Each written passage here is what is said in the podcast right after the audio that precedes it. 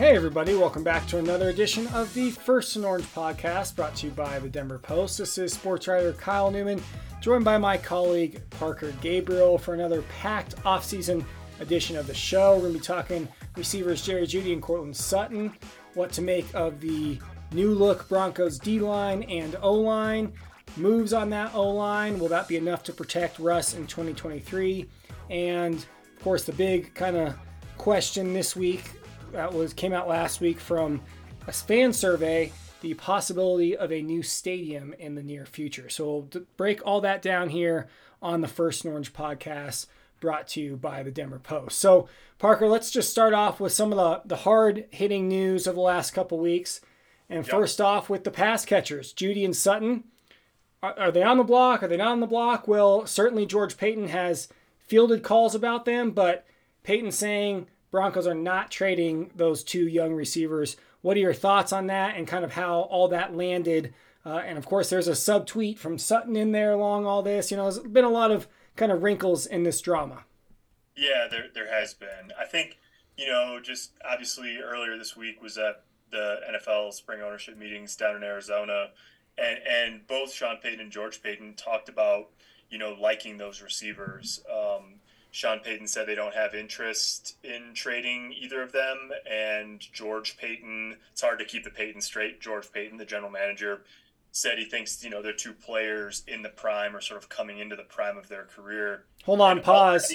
Yeah. So, so is that uh, the price wasn't high enough? You know, because yeah. obviously I, it's been floated. There's first rounds, first rounders wanted to be involved in this deal from the Broncos' perspective. So is right. that what your sense is? Oh, we tried to trade him, but we couldn't get enough. yeah, you know what they say about everything before the word "but." Um, that's kind of, I think, what's going on here is uh, at least possibly right. Like Sean Payton, you know, he told Tom Pelissero from NFL Network in no uncertain terms, you know, we're not trading these guys. And then the next day it was, we don't have interest in trading them, but you know, teams aren't going to stop calling between now and the draft. Like those are those are pretty different things, and it's not I'm not not knocking Sean Payton here. It's just the reality of the situation is like teams are going to continue to ask Denver about it, and if if everybody's price is what it is right now, right? And I think the only real deadline is the draft. And it's not even to say that like one of them or somebody's not going to get traded in the summer. That stuff happens too, but like the the most logical thing here is that Denver's got five draft picks, okay? The first one is number 67 overall. And if one of those guys, like if Sutton can get you another pick, I know they're, they're asking for, you know, a high day two pick for him probably right now, but like if if Sutton can get you another pick sort of in the 60s or somewhere even maybe between you know the first two picks they have 67 and 68 their next pick is 108 like if you're in that realm i just think they're going to consider that you know? Um, they have, I'm guessing they haven't told people, hey, stop calling us about these guys. It's more just of like, we don't have to do it, which is a pretty good situation to be in, all things considered. I mean, they could roll with both of those guys into the season, and being in that situation, they can keep their price right where they want to, you know, essentially for for as long as they want to. This is the First Orange podcast. That's Parker Gabriel. This is Kyle Newman. Of course, Parker, you're at the league meetings in Arizona. Uh, and lots transpired during that. You got to talk to Peyton. Peyton, um, just kind of get a feel for the club as this offseason moves along. Let's go to the D line here before we talk about the O line.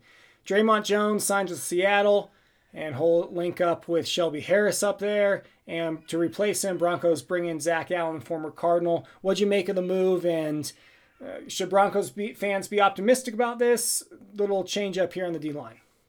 Yeah, I mean, it's it's sort of a test of of everybody's uh, scouting and evaluation ability, right? I mean, the numbers aren't exactly the same. Like on paper, Dre'Mont Jones got a little bit more more money, seventeen point one average annual value compared to like fifteen and a quarter for Zach Allen. But Zach Allen got a little more guaranteed money. Um, their cap numbers are going to end up being pretty much the same after this year. So like, it's they pretty much chose. I don't know if it's this simple, but like for all practical purposes, like they chose Zach Allen over Dre'Mont Jones. Right. right. And so that's that's probably in part because they think that Zach Allen, you know, he's got the like Vance Joseph, they spent the last four years together in Arizona. Vance knows exactly how he wants to use Zach Allen. Um, and then the other part of it is I thought it was interesting. The first thing that Sean Payton brought up about him is that they, they like what he can do against the run. And so I think, you know, they think he's probably not the pass rusher that Dre'Mont Jones is right now, but he took a big step in that area of his game uh, this past year. And he's a better run defender at this point in his career than Dre'Mont is. And so that would that's the bet, right? Is that you've got a superior player against the run and that he's going to turn himself into an equal pass rusher or maybe better pass rusher. So they think they got an ascending player. Um, it's no surprise both guys got paid big money. They're they're both for hitting free agency when they did. You know, they're both young guys going on to second contracts, and so those are the guys that get paid uh, big money. And, and basically, you know, Denver's betting that, that Zach Allen's going to be a better player over the next two or three years than than Dre'Mont is. Yeah, I thought it was. I mean, you mentioned the money is almost equal, and yeah. Zach getting yeah. a little more guaranteed money. So uh, it didn't come really down to the money. Obviously, it seems like between Dre'Mont and the Broncos, it came down to okay, we think this other guy's a better fit. I'll be interested to see what kind of year Dre'Mont has up in Seattle versus Zach, and, and I think you the pass rush versus run defense is, is a good thing to mention because Allen certainly better against the run, but Dre'Mont, statistically and just by the eye test, much better pass rusher rusher at this point. Will, like you said, the Broncos get kind of an, an ascending player in Zach Allen. That's what they're banking on. So we'll see. We'll see here. It, it's interesting too, Kyle, because like so like Denver's front office, George Paton. Um, and the scouts, like they obviously know, and Marcus Dixon, the defensive line coach, like they obviously know Dre'Mont better than they know Zach Allen. Right. Um, but the rest of the coaching staff outside of his position coach, like, you know, Vance Joseph knows Zach Allen's been around him every day for the last four years. So there's so much turnover in the organization that it would depend on who you ask. Um, you know, hey, are the Broncos more familiar with Dre'Mont Jones or Zach Allen? Seems like sort of a ridiculous question. Um, but for the coordinator on that side of the ball, who was hired by the new head coach, um, the answer is Zach Allen. So uh, Sean Payton made sort of like alluded to that a little bit when he said, you know, we didn't really have that much. I didn't really have that much get to know you time with Dre'Mont. Sort of, I think he said it's like, you know, it's a week before prom and you're not sure if Sally Sue's going to go with you. That was his quote the, in Arizona. So that's like, that's how he felt about Dre'Mont. And then on the other hand, you got Zach Allen, who the guy that you just hired as your defensive coordinator, like knows as well as any player probably he's coached. So at the end of the day, it's going to be really interesting to sort of watch how they both uh, progress. First Orange podcast. That's Parker Gabriel. This is Kyle Newman breaking down the Broncos' busy off season, league meetings now in the bag, and we're looking ahead towards the draft here in a few weeks' time. So move over to the offensive line now. They got a couple big prizes over there Mike McGlinchey and Ben Powers. Break down those additions, and for the love of God, will the revolving door at right tackle finally end? Parker, what do you think? Yeah, well, somewhere along the way it's going to, right? I mean, McGlinchey, yeah, he's missed a little time uh, with injury. He had a he had a quad injury that cost him the second half of the 21 season, but he's been pretty pretty durable overall. Um, so you would think at some point along the way that he he'd start two straight years. Um, they're obviously hoping that starts this season and, and just carries right on through his deal.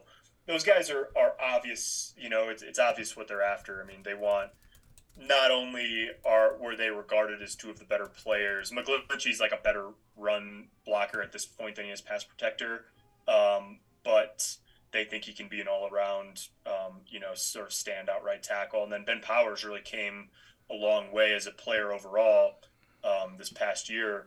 And so they're, they're hoping that that shores it up. And, and I asked Sean uh, in Arizona, you know, what he made of the center position, and he said that they, they considered Lloyd Cushenberry to be their starter at center. And so, like, really, you've got a pretty set starting five, I think, at this point, right? Bolles at left tackle, Powers, uh, Cushenberry in the middle, Quinn Meinerz at right guard, and then McGlinchey at right tackle. And and you're just you're betting that I think on a couple things. You're betting that that five can play and play a lot together, and I think in particular you're betting that Powers and Meinerz can make Lloyd Cushenberry a better player by having Meinerz, who's going to be in his third year. He's a good player. He's held in high regard. Um, and then you put in a, a, sort of accomplished player like Ben Powers, that the interior becomes a strength. And not only does that help you in the run game, but I think the thinking too is that that sort of interior core uh, helps Russell Wilson play in the pocket and and helps him feel comfortable back there operating an offense. So Powers replacing Dalton Risner started at left guard last few years for the Broncos, and he's in free agency now. Hasn't signed anywhere yet, but Broncos obviously moving on from the Wiggins product. And looking at some of these other uh, moves this year, or this offseason, shall I say, just kind of depth moves uh, in the in the backfield and at tight end too. What do you think of that about those, especially the additions in the backfield to complement J- Javonte Williams?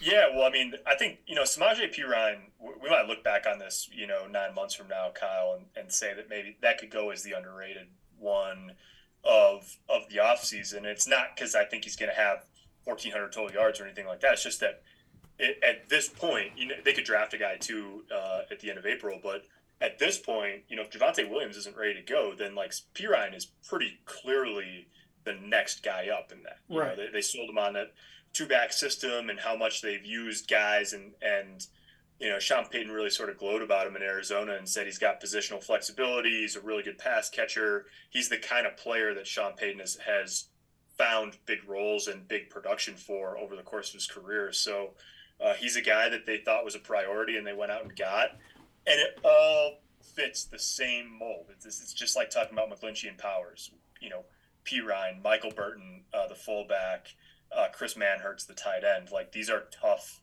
physical players, um, and it's all about winning in the trenches. You know, that's why you sign a fullback, right?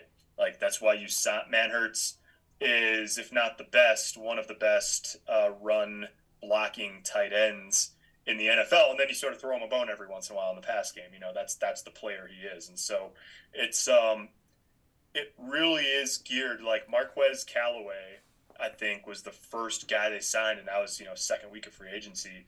That was the first guy they signed that was like, this guy's really going to maybe make them a little more dynamic in the passing game. Perine a little bit of that, but it's all been about power. It's all been about physicality. It's all been about running the ball and building an offense around that. And this is the First and Orange podcast brought to you by the Denver Post, Kyle Newman alongside Parker Gabriel. So we'll close the show with some stadium talk, but real quick, a quick note on potential uniform, uh, right? Maybe in a big announcement tomorrow, Miles, our beloved Broncos mascot, tweeting out from his official Twitter account with a little yeah, teaser today. Yeah, yeah, and it seemed to indicate that a new uniform is going to be announced. So potentially check that out uh, for on the on the radar here coming up new Broncos uniform. But are we are we slightly concerned that he's teasing an April Fool's Day announcement? That's what I was actually just thinking. I was about to say on April first, check it out. Uh, April first. Oh, wait a second. And the last time the Broncos tweeted about some uniforms, it was a it was a video from this past season where they tried to punk the players into believing that they had to wear these like Christmas uniforms that were look like a present, right? Which would have yeah. been apt if they had worn those in that Los Angeles game. Because I mean, yeah. that was just ridiculous. They might as well have looked ridiculous with how well they played. So, yeah. um, possible uniform drop coming April Fool's Day or in the near future. We don't know. Stay tuned to Broncos Twitter for that. But let's close the show here with a topic I have a very strong opinion about, and that is the stadium Empower Let's Field. Broncos still have nine years left on their lease there, but they have recently ramped up survey efforts as they go through a very long process, as Damani Leech, team president, says, about whether to build a new stadium. Now, of course, they're already doing about what 100 grand, uh, excuse me, not 100 grand, 100 million in yep. improvements on Empower Field this year, including a huge new video board that's about 70% bigger than the old one. You know because we need that. The fans need to look at the board more and not at the game. Don't even get me started on that. Yeah, exactly. Yep. um, okay so they're, they're taking advantage of all this right? 100 million improvements and um, you know looking at some different things with the stadium but they're also looking at new stadium potential of a new stadium uh, potential of a retractable roof potential of a suburban uh, stadium potential of a jerry jones type world uh, wherever it is uh, I'll just start off here. I think it's ridiculous. Uh, I don't know why we're talking about replacing the stadium, building a new stadium. You know, if, if you want to make upgrades to the current one, that's fine. I get it. But this stadium is not old enough or in poor enough shape to for even us to be having this conversation. I, I I get the team has it, you know they have every right to explore it, but who's going to pay for the stadium? I don't right. think taxpayers are going to want to pay for another new football st- stadium, especially if it's out by the airport or in Highlands Ranch or whatever. There's going to be a lot of pushback to that. I'm sure there'll be supporters too, but that's just, you know, as a Denverite, that's my two cents. We don't need a new football stadium. We don't want a football stadium that's not downtown. Let's just make do with Empower Field. Your two cents, Mr. Gabriel. Yeah, I think you won't catch me arguing with either of the red lines that our columnist Mark Kiszla laid out in his his column um, last week on this topic. That it has to be in Denver and that no taxpayer money should be included. I mean, I I will cover the story regardless of where it goes, but I, he's certainly not the only one that that thinks that way. I and it, as far as like ultimately what the decision will be, you know that there's they're early in the process. Obviously, they're gathering a lot of information. I, I find it. I'll be really surprised, Kyle, at the end of the day if they don't decide to build a new stadium. Like, put it that way, right? Like, it just it's the way it's tracking um, they're they can gather as much information and do all of that as much as they want. It's not based on inside information or anything. It's just a read of how it's gone since they've taken over. Like I just think that's the way it's going. Could they ultimately decide that a, a different course is a better, you know, a better course of action? Sure, but at the end of the day, like they're also the wealthiest owners in the NFL, and they just, you know, got the franchise nine months ago and or seven months ago, and they're they have an opportunity to do something really transformative and I, I, I just think probably that they will the thing about it though is that i don't i also really don't think they're going to be in a rush with it right i mean they can look to the the family the extended family stan Kroenke and what he did you know when when the rams moved to los angeles and they didn't do it right away you know Oh, you mean when he when he and, stole the Rams out of St. Louis? Yeah, yeah, yeah exactly, that's right. Exactly. Yeah. And the yeah. NFL colluded with him to do it. Okay. Yeah. Sure. Yeah. Yeah. Yeah. No, I, yeah, yeah. I'm not, not arguing with you. I, I uh, but he they went through a long process. They found the right spot for it, and then they, you know, they they they took as long as it took to make sure that they they did it exactly the way they want to do it. And, and with nine years left on the lease at Empower Field, as Damani Leech pointed out um, this week in Arizona, there's really no reason to rush it. I mean, if you if you back if you sort of back out from the end of the lease or or roughly the end of the lease, I mean, you could be talking about breaking ground, you know, approving saying you're going to do it and then and then, you know, at some point later breaking ground 3 or 4 years from now and you'd have plenty of runway. So like I don't think this is something that they feel like they need to make a decision on um, very quickly, but ultimately I think there'll be a lot of allure um, in doing it and doing it big. And and like I said, I just I'll be they're, they're early in the process now. Could be a really long process. I'll be surprised that if if if at the end of the rainbow, um, it's not a new stadium. Well, and I agree with you, and that's why I'm kind of like, like really, we don't need a new stadium. And I say we because yeah. it's a it's the city of Denver. Like yeah. I appreciate the Walton Penner ownership group coming in here with grandiose aspirations and wanting to gild everything in this organization from top to bottom and firing Nathaniel Hackett after you know 15 games and saying this ain't good enough and bringing in Sean Payton as one of the highest paid coaches in the NFL. Great, great, great. Building a stadium, we're talking about a billion dollars, talking about you know investment and say yes from the city and its people. I just don't get it. Like the stadium is 22 years old. I mean, right. It's nowhere even near in need of replacement. And it's yes, you see, look at Jerry Jones World, and you look at SoFi, and you look at the glitz and glam in Las Vegas. And you're like, oh, I don't. We want one of those stadiums. Right. Yeah. Of course you do, but but this stadium's not that outdated. We're not talking about a stadium from the 80s here that they're still dealing with. I mean, this is still a relatively modern stadium with pretty decent fan experience. And it's going to get better this year. Their video screen's going to be 70% bigger. Okay. Yeah, yeah, they're renovating. They're renovating the suites and and yeah. and all of that. I think like one of the things, and it's it's a, it's a it's it's a great barstool conversation, right? Because you can just you can talk about it forever. Um, I, I teams that are building new stadiums are are almost entirely reworking the revenue models for their franchises, and and I, I, it's you know the commercial development and the real estate development around stadiums and all of that. Like you could retrofit some of that, not you know more of the ins and outs to learn. Obviously, I mean you could retrofit some of that around the current spot, and frankly, like I mean the this I think it's I don't know that it's deniable. I mean the stadium it's great right where it is. You know, like it's yeah. not I call obviously on what happens in the future, but like it's cool that it still feels like it's intertwined with the city. Um, and you know, I won't I won't be sad if I never have to drive out to the toward the airport to cover a football game. Well, that's just the thing. funny if... because it's it's a conversation that's happening now, and it, and, and it's important, and it's also like, will anybody, including like you could say Russell Wilson, like will anybody who's on the Broncos right now like actually play in potentially a new stadium or a fully renovated stadium on the timeline? Very doubtful. Sort of being yeah. brought up here. I mean, this is very much a hey, we bought this franchise. We plan on owning it for a very long time. One of the things that's going to be a centerpiece of this, more than any single player or coach or, or executive or whatever, is the stadium, and I would imagine that that's the sort of planning in detail um, that will go into figuring out what to do about it. So, but when it comes down to like you're like you're saying, these new stadiums that are being built and the teams, you know, recalibrating the revenue model, aka making a whole little community outside the stadium where they gobble yeah. up all your dollars too. Yeah, that's great. But there's there's no real estate in downtown Denver to do that unless on the current site, you're going to take up parking lots or whatever to do that. Right.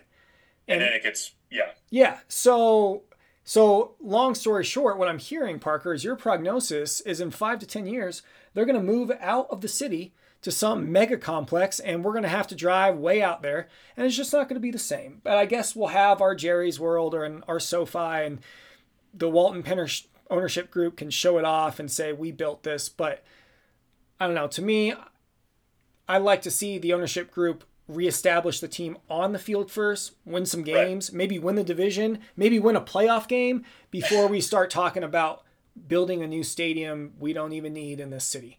And uh, I would say that in like 10 years too. I mean, I think this is just a it's it's just too early. And I but I agree with you Parker. It's the new ownership group. This is our franchise and we want a gleaming new stadium to put our stamp on. I get that. But Right uh, there's it's more beyond money in this case, and it, it, the money is huge. Yes, they're the richest ownership group in the NFL, but to build a stadium that they're going to want to build is going to be billions of dollars. So, yep. and I just don't see the, the taxpayers backing it at all, which is going to. I'll be interested to see how that works out. Uh, see if Walmart can check, cut some checks for that. But yeah, yeah, no, I, I, hear you. It's a very yeah. There's there will be strong opinions on all sides of the uh, all sides of the equation. so we'll be keeping tabs on this. DenverPost.com slash Broncos. Head there for continued offseason analysis and, of course, NFL draft analysis with that just on the horizon here in less than a month's time.